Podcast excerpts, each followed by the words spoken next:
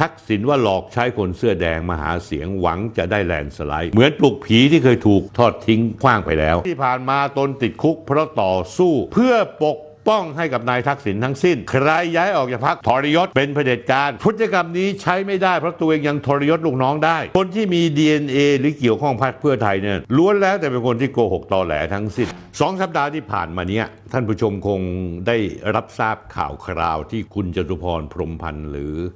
ตู่กับทักษิณชินวัตรแก้ผ้าหลาย ๆ เรื่อง ตลอดจนเปิดเผยเบื้องหน้าเบื้องหลังอะไรหลายอย่างนัยยะเรื่องนี้เนี่ยหลาย ๆ คนก็ติดตามข่าวอยู่ก็พอจะรู้บ้าง แต่หลาย ๆ ท่านไม่ได้รู้รายละเอียดว่าข้อเท็จจริงเป็นยังไง แล้วการเมืองช่วงนี้มันเข้มข้นมาก เพราะว่าการที่มีตู่จตุพรพรมพันธ์ออกมาในช่วงนี้ แล้ว discredit ทักษิณชินวัตรและพรรคเพื่อไทย อย่างรุนแรงกล่าวหาหลาย ๆ เรื่อง ที่คนเคยสงสัย วันนี้ตู่จตุพรพรมพันธ์ออกมายืนยันว่าเป็นข้อเท็จจริงเป็นความจริง ผมจะเอาเรื่องนี้มาอย่าอย่าอย่าถือว่าผมเอาเรื่องเก่ามาพูดใหม่นะฮะ ไม่ใช่ชายหนังเก่า ผมจะวิเคราะห์ให้ดูแต่ละเรื่องนะฮะ เพราะในช่วงสองสัปดาห์ที่ผ่านมาเนี่ยตู่จตุพรและนิติธรล้ำเหลือหรือทนายนกเขา ทั้งสองคนเนี่ยรวมตัวกันเป็นวิทยากร ในนามคณะหลอมรวมประชาชนใช้ช่องทาง Facebook ไลฟ์ผ่านเพจที่ชื่อว่า ประเทศไทยต้องมาก่อน เขาเปิดประเด็นลึกๆลับๆ หลายเรื่องที่เป็นประเด็นไม่เคยมีใครเคยรู้ เคยพูดมาก่อน โดยทุกประเด็นทุกหมัด ทุกหมัดเลยนะท่านผู้ชม ทั้งศอกทั้งเข่าที่ตูจตุพรเปิดเผยมานั้นเรียกได้ว่าสร้างแรงสั่นสะเทือนอย่างใหญ่หลวงให้กับทักษิณชินวัตรและพรรคเพื่อไทย เพราะเป็นการเปลือยท่าแท้ของทักษิณและบริวารพรรคเพื่อไทยทั้งหลาย ที่คุณทักษิณกับครอบครัวชอบเปรียบเปรยดูถูกดูแคลนว่า เหมือนสุนัขเหมือนหมา ในบ้านชินวัตรที่ถูกเลี้ยงเอาไว้สำหรับประเด็นต่างๆ ที่น่าสนใจ เพราะว่าเรียกสั่นสะเทือนวงการการเมืองในบ้านเราในหลากหลายมิติ ผมมาสรุปย่อให้ท่านผู้ชมฟังดีกว่า ท่านผู้ชมไม่ต้องไปฟังคลิป เต็มแล้วกันท่านผู้ชมจะได้รับทราบและเข้าใจง่าย ๆ ว่ามีเบื้องอะไรบ้าง ประเด็นที่หนึ่งที่ตู่จตุพรฟาดฟัน ตีศอก หมัดอัปปร์คัตใส่ทักษิณนั้นคือเพื่อไทยหาเสียงชูทักษิณกลับบ้าน คือชัยชนะในระยะสั้นแต่แพ้ในระยะยาว ซึ่งจะนำไปสู่การรัฐประหารเช่นเดิม วันศุกร์ที่ 20 มกราคม 2566จตุพร กล่าวว่าในการเลือกตั้งใหญ่ 2566 ที่กำลังจะมาถึงนี้ การที่พักเพื่อไทยหาเสียงด้วยการชูเรื่องพาทักษิณกลับบ้าน ซึ่งตอนหลังก็รู้ว่าพลาดพลั้งพยายามจะกลับกระลำจะเป็นการซ้ำเติมหายนะให้ประเทศ เพราะแม้ว่าในการเลือกตั้งที่จะมาถึงพักเพื่อไทยถึงจะได้คะแนนเสียงมากเป็นอันดับหนึ่ง แต่ก็จะเป็นแค่ชนะระยะสั้นเท่านั้นเอง นายจตุพรพูดว่าด้วยเหตุนี้ ตัวเองก็เลยต้องให้คนพักเพื่อไทยเตือนให้ทบทวนตัวเอง แม้การยึดอำนาจเป็นสิ่งที่ควบคุมไม่ได้ แต่สามารถป้องกันได้โดยผู้มีอำนาจต้องไม่โกง ไม่รู้แก่อำนาจ และต้องไม่คิดว่าประเทศนี้ตัวเองเป็นเจ้าของ จะทำอะไรก็ได้ โดยยิ่งได้รับคะแนนมากเท่าไหร่ก็หลงไหลว่าตัวเองมีอำนาจมากเท่านั้น ซึ่งที่ผ่านมาพิสูจน์แล้วว่าอำนาจมากเป็นเรื่องชั่วคราว จึงมาบอกให้พักนี้เพื่อไทยพักเพื่อไทยสงสารประชาชนบ้าง กับการพาประชาชนไปแพ้ทุกครั้ง แล้วโทษแต่เรื่องยึดอำนาจแต่ฝ่ายเดียว จุลพรกล่าวว่า ถ้าพักเพื่อไทยไม่สถาสสถาปนาตัวเองเป็นเจ้าของ ประชาธิปไตย คนจะสรรเสริญว่าเป็นนักประชาธิปไตยที่แท้จริง แต่ที่ผ่านมากับประกาศว่าคนที่ย้ายพักออกจากพักเพื่อไทย เป็นคนทรยศ เป็นผู้งูเห่าไปไล่หนู ตีงูเห่าที่ศรีสะเกดแต่กลับเปิดตัวคนที่ย้ายจากพักพังประชารัฐเข้าพักเพื่อไทย รับอดีตเลขาธิการพักไทยพักดี ผู้ร่วมชุมนุมกปปสมาเข้าพักเพื่อไทย และขอโทษ ว่าไปสังเกตการและเละเทะกว่านั้นคือ การที่พักเพื่อไทย จัดพิธีต้อนรับคนจากพักก้าวไกล ดูภาพดูเห็นว่าคุณการกนิษฐ์แท้วสันติ อดีตสสกทมพักพลังประชารัฐ ซึ่งเป็นอดีตภรรยาของคุณชัยวุฒิรัฐมนตรีว่าการกระทรวงดีที่หย่ากันแล้ว คุณการกนิษฐ์ย้ายพักมาอยู่พักเพื่อไทย ลงเขตหนึ่งกทม เขาบอกว่าเขาทำงานพักเพื่อไทยคุณคุณการนิษฐ์พูดนะทำแล้วสบายใจ คุณขจรศักดิ์ประดิษฐานอดีตหัวหน้าพัก ยุทธศาสตร์ชาติ ผู้ร่วมจดทะเบียนก่อตั้ง และอดีตเลขาธิการพรรคไทยพักดี อดีตสสประชาธิปัตย์สองสมัย เขาจะประสงค์ลงสสกทมเขตห้วยขวางวังทองหลางและพรรคเพื่อไทย ก็พรรคเพื่อไทยก็ดูดเอาสสพรรค พังประชาราภาพพักก้าวไทยหลาย ๆ คนเข้ามา ประเด็นที่ 2 คุณจตุพรอัดทักษิณว่าหลอกใช้คนเสื้อแดงมาหาเสียงหวังจะได้แลนด์สไลด์จตุพรยังเปิดเผยด้วยว่าท่านผู้ชมครับ ปี 2554 หลังการต่อสู้และก่อนจะเข้าคุก ทักษิณวิดีโอลิงก์มาบอกว่าจะมีการเลือกตั้ง ให้พี่น้องถอดเสื้อแดงออกไม่ต้องใส่แล้ว คนก็โหตนก็คือจุดจตุพรจึงโทรศัพท์ไปหาทักษิณบอกว่าที่พูดมาคนรับไม่ได้ ทักษิณจะพูดอะไรก็ได้พูดถึง สียงปืนนัดแรก พูดพายเรือมาส่งความจริงก็คือถีบหัวเรือเลย แต่จะปล่อยความผิดพลาดเดินต่อไปไม่ได้ ตูจตุพรเลยวิจารณ์ว่าอย่างนี้ครับท่านผู้ชม ในการต่อสู้ปี 2553 ไม่ได้อะไรที่คุ้มค่าตามเจตนารมณ์รัฐบาลยิ่งลักษณ์ชินวัตรยังไม่กล้าลงนามกับศาลอาญาระหว่างประเทศ หรือ ICC แค่กลัวว่าพลเอกประยุทธ์จะยึดอำนาจ แต่สุดท้ายก็เอาตัวไม่รอด นอกจากไม่สร้างกระบวนการต่อสู้ของประชาชน ยังไปแบ่งแยกและทำลายกระบวนการของประชาชน ในอดีตอีก นายจตุพรยังกล่าวเพิ่มเติมว่ามีคนตั้งคำถามกับ ตัวเองว่าทำไมหลายปีหลังคนเสื้อแดงเปลี่ยนร่างเป็นคนเสื้อส้มจำนวนมาก โดยตั้งข้อสังเกตว่าในปี 2554 มาไม่ได้ใช้กระบวนการเสื้อแดงในการหาเสียงเลย แต่มาครั้งนี้พักเพื่อไทยต้องการเสียงแลนสไลด์ก็ปลุกคนเสื้อแดงขึ้นมาอีก เหมือนปลุกผีที่เคยถูกทอดทิ้งทิ้งขว้างไปแล้ว และคงเพิ่งนึกได้ว่าเวลาอยากจะต้องการ อยากก็ต้องการ เมื่อไม่อยากก็ทิ้งขว้างไปนายจตุพรพูดต่อว่า ระยะเวลาที่ผ่านมาพักเพื่อไทยไม่ได้เรียกร้องหาความความยุติธรรม ให้คนเสื้อแดงในการชุมนุมปี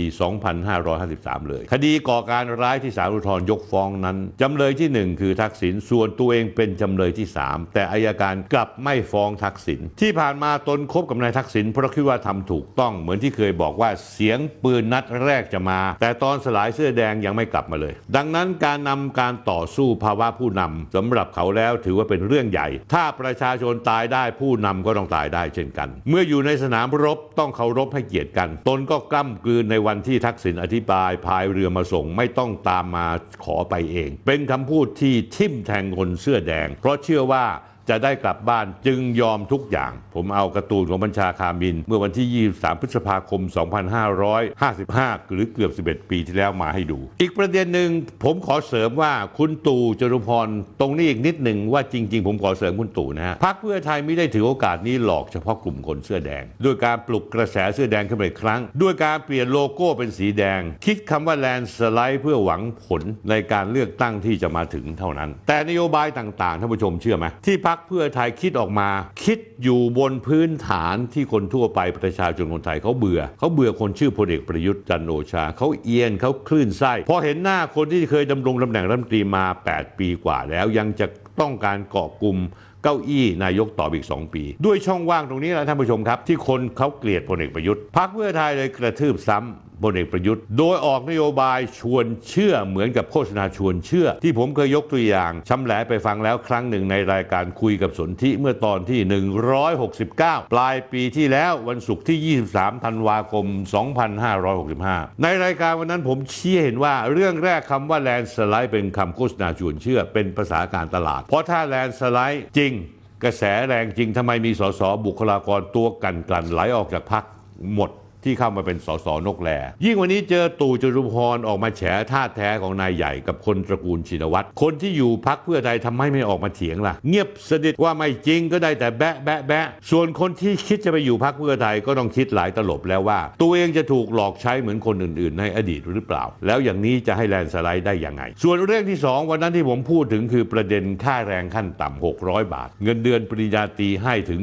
25,000 บาท ปรากฏว่าท่านผู้ชมครับ ทุกคนอยากได้ค่าแรงขั้นต่ำเพิ่ม แต่ว่าพักเพื่อไทยเอาค่าแรงขั้นต่ำมาล่อ ทุกพักก็อยากได้ค่าแรงขั้นต่ำเพิ่มสูงขึ้น เพื่อช่วยเหลือประชาชน แต่ต้องอยู่บนพื้นฐานในความเป็นจริง ไม่ใช่นำมาโกหกตอแหลหลอกลวง เพราะว่าพักเพื่อไทยเสนอค่าแรงขั้นต่ำแบบประเภทต้มตุ๋นล่วงหน้าท่านผู้ชมเชื่อป่ะล่วงหน้า 5 ปีหลอกคนไทยล่วงหน้า 5 ปี อธิบายเรื่องการขึ้นค่าแรง จากที่อ้างว่าขึ้นได้ถึง 600 บาทในปี2570 หรือใน 5 ปีข้างหน้าก็คือว่าขายฝันล่วงหน้าตั้ง 5 ปี ว่าค่าแรงขึ้น 600 บาทนะ แต่ต้องเริ่มปี 2570 นี่เข้าข่ายหลอกลวงประชาชนจริง ๆ ในการเลือกตั้งครั้งหน้าถ้าเพื่อไทยเป็นรัฐบาล จะมีเวลาทำงานตามวาระคือ 4 ปี 2566 ถึง 2569 แต่ท่านผู้ชมครับ เพื่อไทยดันบอกว่าจะได้ค่าแรง 600 บาทในปี 2570 เหมือนกับการต้มตุ๋นล่วงหน้าไป 5 ปี ไม่ได้ทำตามที่หาเสียงในช่วงเป็นรัฐบาล แต่บอกว่าในช่วงจะได้ค่าแรงขั้นต่ำเป็นช่วงที่พักเพื่อไทยจะหมดวาระในการเป็นรัฐบาล ข้างต้นเป็น 2 ประเด็นที่ผมบอกเอาไว้ แต่วันนี้ผมจะเพิ่มเติมให้ว่าทักษิณกับพักเพื่อไทยกำลังหลอกอะไรคุณอีก ผมเอาป้ายเลขกลของป้ายหาเสียงไมาให้ดูนะฮะเรื่องเงินเดือนเลยเรื่องค่าแรงขั้นต่ำเลยแต่ท่านผู้ชมครับ แต่านผู้ชมตั้งใจฟังให้ดีนะจะเกิดขึ้นได้มีในปี 2570 ก็คือหลังจากที่พรรคเพื่อไทยเป็นรัฐบาลไปแล้ว 4 ปี แค่นี้ก็รู้แล้วใช่ไหมว่าทำไม่ได้ ต่อให้เป็นรัฐบาลในช่วง 4 ปีข้างหน้าก็ทำไม่ได้ ไม่ว่าจะเป็นเรื่องค่าแรงเงินเดือนปริญญาตรี GDP โตปีละ 5%รถไฟตั๋วร่วม 20 บาทตลอดสาย อันหลังสุดแม้แต่ท่านคุณชัดชาติสิทธิพันธ์ผู้ว่ากรทมอดีตรัฐมนตรีช่วยคมนาคม ซึ่งเขาทราบดีว่าเป็นคนของพรรคเพื่อไทย ตั้งแต่ก่อนมาเลือกตั้งผู้ว่ากรทม เมื่อวันที่ 22 พฤษภาคม 2565 หาเสียงโครมโครม ว่ารถไฟฟ้าสายสีเขียวจะทำให้ลดราคามาเหลือ 30 บาท ผ่านมาแล้ว 8 เดือน ติ่งท่านผู้ว่าชัดชาติครับ ฟังให้ดีๆ ผ่านมาแล้ว 8 เดือนยังทำไม่ได้เลยนี่ที่ติดเอกชนอยู่หลายหมื่นล้านยังไม่มีปัญญาชดใช้เขา คนที่มี DNA หรือเกี่ยวข้องพรรคเพื่อไทยเนี่ย ล้วนแล้วแต่เป็นคนที่โกหกตอแหลทั้งสิ้นท่านผู้ชมครับ เรื่องนี้ท่านผู้ชมครับ เราย้อนกลับไปที่ 14 กุมภาพันธ์2565 สภาองค์กรผู้บริโภคหรือสอบอ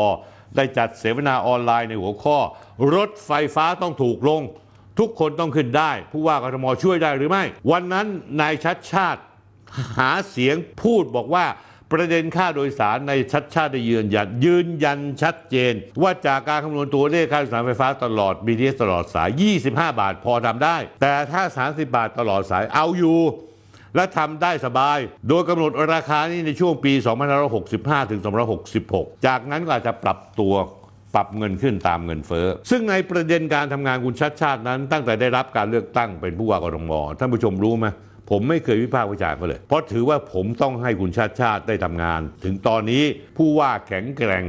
กล้ามใหญ่ ผ่านมาแล้ว 7-8 เดือน ผมว่าอาจจะต้องถึงเวลาแล้วที่ชี้ให้เห็น ว่าคุณมีปัญหาคุณมีจุดบกพร่องอะไร แม้ว่าคุณจะได้รับเลือกตั้งมวยดคะแนน 1.3 ล้านเสียงก็ตาม สัปดาห์ไหนมีโอกาสเหมาะเหมาะ ผมจะจัดชุดใหญ่ไฟกระพริบให้เรื่องคุณชัดชาติสักหนึ่งตอนท่านผู้ชมครับ กลับมาเรื่องนโยบายหาเสียงชวนเชื่อพรรคเพื่อไทยกันต่อ เรื่องที่จะทำทุกอย่างในปี 2570 นั้นชัดเจนอยู่แล้วว่ามันเกินระยะเวลาที่รัฐบาลน่าจะอยู่แล้ว เพราะต้องเลือกตั้งกันใหม่อีกครั้ง เพราะฉะนั้นแล้ว เห็นได้ชัดนะท่านผู้ชมว่าที่ทำโฆษณาแปะป้ายหาเสียงอยู่ที่นั้นเป็นโฆษณาเกินจริงทำไม่ได้แน่นอน ผมท้าว่าแม้แต่พรรคเพื่อไทยเข้าเป็นเป็นรัฐบาลด้วยก็ทำไม่ได้ สรุปแล้วใครที่ฝันจะได้ค่าแรงวันละ 600 บาท เงินเดือนปริญญาตรี 25,000 บาท โรงเรียน 2 ภาษาทุกท้องถิ่น ยาเสพติดต้องหมดไป รถไฟความเร็วสูง เชื่อมจีนไทยสิงคโปร์ ต่อให้เคลิ้มหรือให้ฝันกลางวันอย่างไรก็ตาม แต่ต้องรู้ว่าต้องรออีกสองรัฐบาล ต้องเลือกตั้งอีกสองครั้งเป็นอย่างน้อย นี่คือการตอแหลทางการเมือง เล่กลทางการเมือง เป็นชั้นเชิงในการโฆษณาหาเสียง คนไหนที่ตามไม่ทันก็หลงเชื่อจะได้เร็วๆนี้ แต่อ่านให้ครบจบกระบวนความก็จะรู้ว่ากว่าจะเป็นจริงได้เขาก็พ้นตำแหน่งไปแล้ว และจะบอกมาว่าเหมือนเดิมว่าทำไม่ได้ เพราะต้องให้รัฐบาลหน้าทำต่อ หรือไม่ต้องเลือกพักเพื่อไทยเป็นรัฐบาลต่อไปอีกสมัยหนึ่งจะได้ทำได้ เรียกง่ายๆ เรียกเรียกง่ายๆเลยท่านผู้ชมว่าเริ่มต้นก็ไม่จริงใจแล้ว เพราะพ่นคำโกหกตอแหลเดิมๆสไตล์นักการเมืองยุคเก่า คือไม่ต้องรับผิดชอบต่อป้ายโฆษณาหาเสียงของตัวเอง ในการเลือกตั้งครั้งนี้เมื่อท่านชมดูป้ายโฆษณาหาเสียงดูนโยบายแล้วต้องคิดวิเคราะห์และแยกแยะให้ละเอียดว่าทำได้หรือเปล่า ใครหาเสียงจริงและทำจริง และใครสักแต่ละแต่หาเสียงเอาคะแนน แต่พอถึงเวลาจริงก็เปิดตูดเดินหนีไป โดยไม่รับผิดชอบอะไรทั้งสิ้น ประเด็นที่ 3 ที่คุณตู่จตุพรพูด คือเรื่องดีลลับระหว่างทักษิณกับบิ๊กป้อม วันพุธที่ 18 มกราคม 2566 นายจรุพรกล่าวว่าที่ผ่านมาตนติดคุกเพราะต่อสู้ เพื่อปก ป้องให้กับนายทักษิณทั้งสิ้น แต่ทั้งนี้ที่ผ่านมาพักเพื่อไทย พยายามผูกขาดประชาธิปไตยจนเละเทะไปหมด พยายามชูคำขวัญเป็นพักนักประชาธิปไตย ใครย้ายออกจากพักทรยศเป็นเผด็จการ ใครย้ายเข้ามาเรียกว่าประชาธิปไตย ซึ่งพฤติกรรมนี้ใช้ไม่ได้เพราะตัวเองยังทรยศลูกน้องได้ นี่คือสิ่งที่จตุพรพูด เลือกทรยศใครก็ได้ แต่ใครจะมาทรยศตัวเองไม่ได้ และมาอ้างความเป็นประชาธิปไตย ถือเป็นหลักการที่รับไม่ได้ และตู่ยังพูดต่อว่า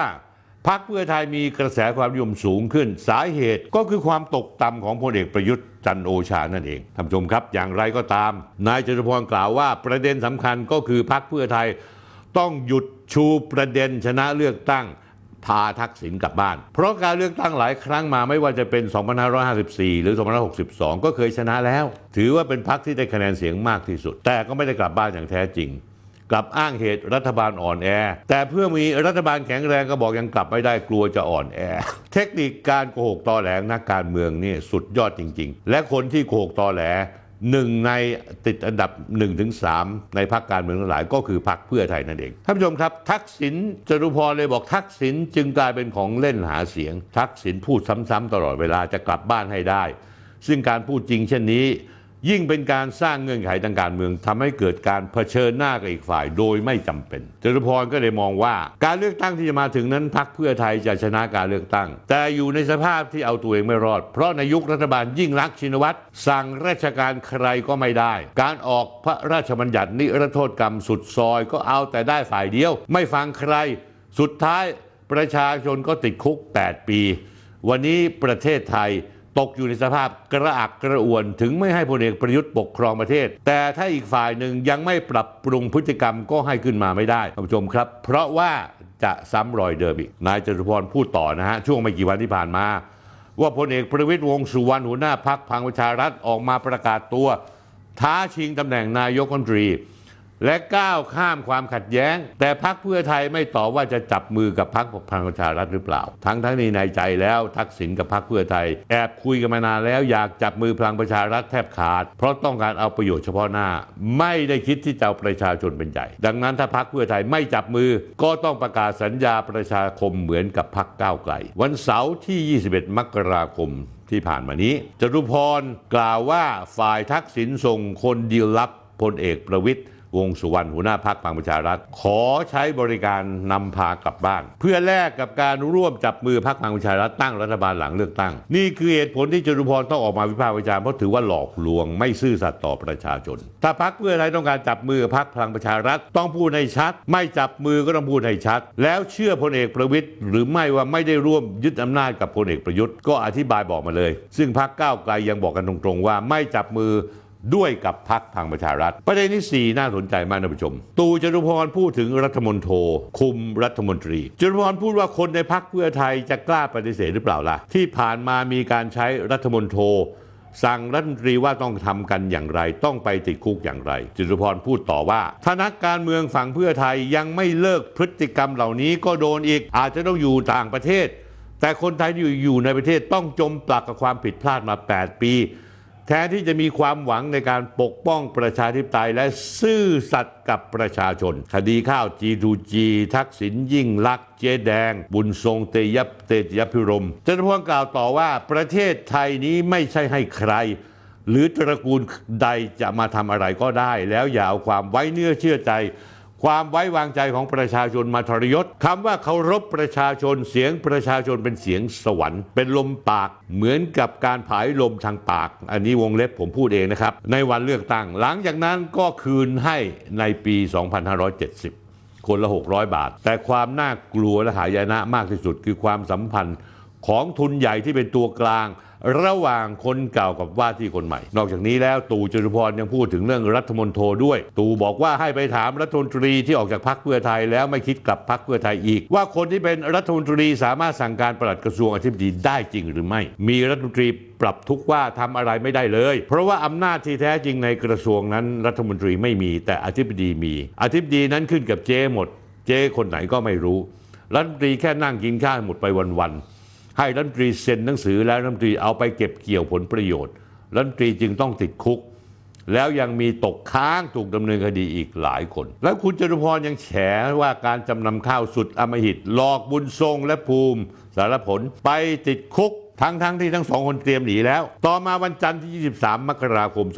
2566 นายจตุพรกล่าวถึงคนพูดเท็จไม่ทำบาป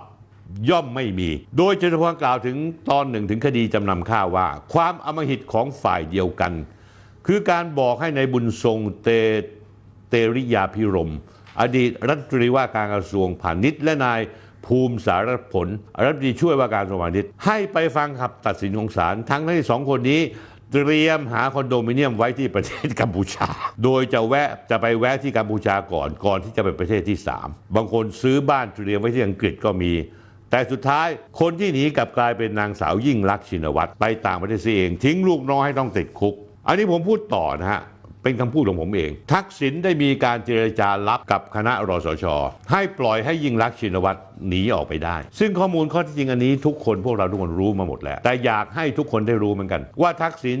จะดูแลและปกป้องน้องสาวตัวเอง แต่ก็ผลักดันให้คนที่โดนคดีนั้นไปติดคุกแทน นอกจากนี้แล้วคุณจตุพรยังเปิดเผยกรณีสมัครสุนทรเวชอดีตนายกรัฐมนตรีและหัวหน้าพักพลังประชาชนด้วยว่า สมัครถูกสารรัฐมนูญวินิจฉัยทำผิดกรณีจัดรายการทำกับข้าวออกโทรทัศน์ แต่ไม่ขาดคุณสมบัติสามารถกลับเป็นนายกได้ แต่ถูกเล่เพทุบายของพรรคพลังประชาชนไม่บอกสมัครตรงๆ ว่าจะไม่ให้เป็นนายกอีก อีกทั้งวันที่ทิ้งนายสมัครไปยังไปประจานที่สภาลวงล่อว่ายังสนับสนุนให้เป็นนายกต่อไป แต่ไม่ให้เข้าห้องห้องประชุม จนนายสมัครรู้ว่าถูกเล่นงานแล้วแววตาในสมัครวันนั้นใจสลาย หลังจากนั้นอาการป่วยก็สุดไปรักษาตัวที่สหรัฐอเมริกาก่อนจะถึงอสัญกรรม ท่านผู้ชมครับนายจตุพรเปิดใจว่าด้วยว่าหลังปี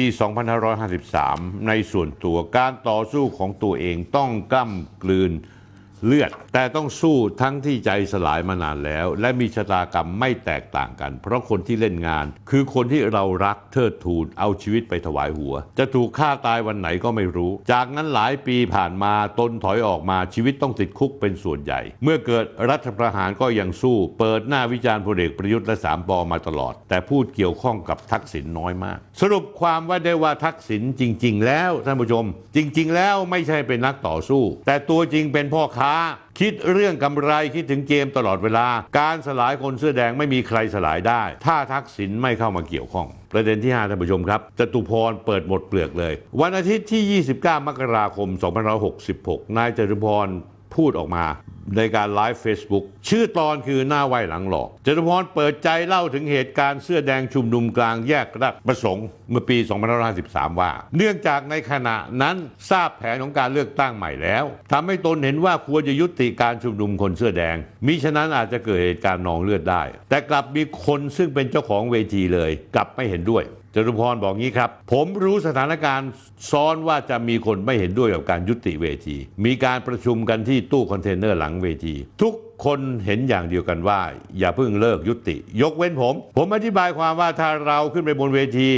ว่าบัดนี้เราได้วันเลือกตั้งแล้ว ถ้ามันไม่มีหีบศพอยู่ด้วยจะไม่มีเหตุการณ์อะไร แต่มันมีหีบศพนักการเมืองพอได้หีบบัตรก็จะทิ้งหีบศพ เราจะรู้คำถาม กับผู้ชุมนุมและญาติผู้ชุมนุม และคนเกี่ยวข้องกับความตายนี้ไม่ได้เลย ประการที่สองจตุพรบอกมันจะมีการยึดเวทีพูดง่าย ๆ คือจะมีรัฐประหารเวทีหลังจากแกนนำผู้ประสัยชุดหลักขึ้นไป กล่าวยุติความชุมนุมแล้วก็จะมีแกนนำอีกชุด มายึดเวทีแทน แล้วพอชุดนี้สถานการณ์จะตึงเครียดและความตายจะมากกว่าเดิมจตุพรพูดต่อ นอกจากจะมีอันตรายจากฐานล้อมปราบด้วยอาวุธสงครามแล้ว เจ้าของเวทีที่จ่ายค่าเวที ซึ่งจตุพรบอกว่าเจ้าของเวทีและจ่ายค่าเวทีชื่อทักษิณชินวัตรเขาไม่ต้องการยุติเวที โดยตั้งแกนนำชุดใหม่ เตรียมมายึดซ้อนจากตัวเขา มันมีการวางแผนซ้อนเวทีอยู่แล้ว แล้วคนที่ทำได้คือคนเดียว พอประชุมเสร็จผมได้รับโทรศัพท์ตามที่คิดเอาไว้จากนายกทักษิณที่ต้องพูดเลยโทรมาว่า หยุดเวทีได้ยังไง แล้วผมจะได้อะไรนี่คือคำพูดของทักษิณที่บวชจตุพรนายจตุพรยังเปิดเผยว่า เล่าเรื่องนี้ให้ฟังเพราะนายอดิศรเพียงเกต ยกเรื่องชุมนุม 2553 มาโดยวันที่ 19 พฤษภาคม 2553 บนเวที คนที่มีบทบาทมากที่สุดบนเวที คือนายธนาวุฒิวิชัยดิต อดีตโฆษกนปชคอยกันไม่ยอมให้ตนขึ้นเวที ไม่ให้จตุพรขึ้นเวที เพราะสถานการณ์ช่วงนั้น มีความเสี่ยงต่อชีวิตมากมาย ฐานล้อมหมดขยับใกล้มาถึงจุดสุดท้ายที่เวทีทุกขณะ อารมณ์คนอยู่ข้างหน้ามีแต่คนแก่ผู้หญิงประมาณ 500 คนที่พร้อมจะตายกัน เวลานั้นผมนอนอยู่ที่เก้าอี้ผ้าใบหลังเวที เดี๋ยวมีคนมาลาจากไป แต่เรารอเวลาจึงลุกขึ้นมาเวที เพื่อยุติการชุมนุม ถ้าไม่ยุติความตายอย่างรุนแรงจะเกิดขึ้นกลางเวที เพราะว่ามันเป็นจุดสุดท้ายแล้ว ผมเล่ามาตอนนี้นี่คือคำพูดจตุพรว่า เพื่อจะบอกว่าหลายปีต่อมามีงานสำคัญ มืองานคนสำคัญคนหนึ่งอีกชุดหนึ่งชุด ซ้อนยึดเวทีมาเล่าให้ฟังว่า วันนั้น 19 พฤษภาคมมีการวางแผนกันว่าจะยิงถล่มเวทีขณะที่ขึ้นกล่าวยุติการชุมนุม แต่มีอะไรบางอย่างทำให้เขาไม่ตัดสินใจทำอีกทั้งการซ้อนยึดเวทีผมได้ยินเช่นกันว่า มีการร้องขอจากฝ่ายเดียวกัน ให้จัดการผมเอง ก็คือ ให้ฆ่าจตุพรพรมพันธ์ซะด้วยซ้ำไป หากมีการยึดเวทีซ้อนจะเกิดเหตุการณ์ตายเป็นเบือเพราะทักษิณบอกเองเขาไม่ได้อะไร จุติเดี๋ยวนี้เขาไม่ได้อะไรเลย ต้องไม่ยุติ เป็นเกมอมหิตจตุพรบอกผมไม่เล่นด้วย แต่ทุกคนทิ้งไปหมดละ ด้วยการเข้าใจสถานการณ์ไม่เหมือนกัน แต่ไม่รู้ว่าพวกเขาได้รับคำสั่งจากเจ้าของเวทีหรือไม่ เมื่อทักษิณมาข้องแวะดูถูกความเป็นมนุษย์กันนั้น ถ้าเป็นขี้ข้าถาวรอาจทนได้ แต่จตุพรบอกยอมรับในบางเวลาว่าเป็นขี้ข้าเหมือนกัน แต่ตัวเองก็ใฝ่ฝันถึงวันที่เป็นอิสรภาพเช่นกัน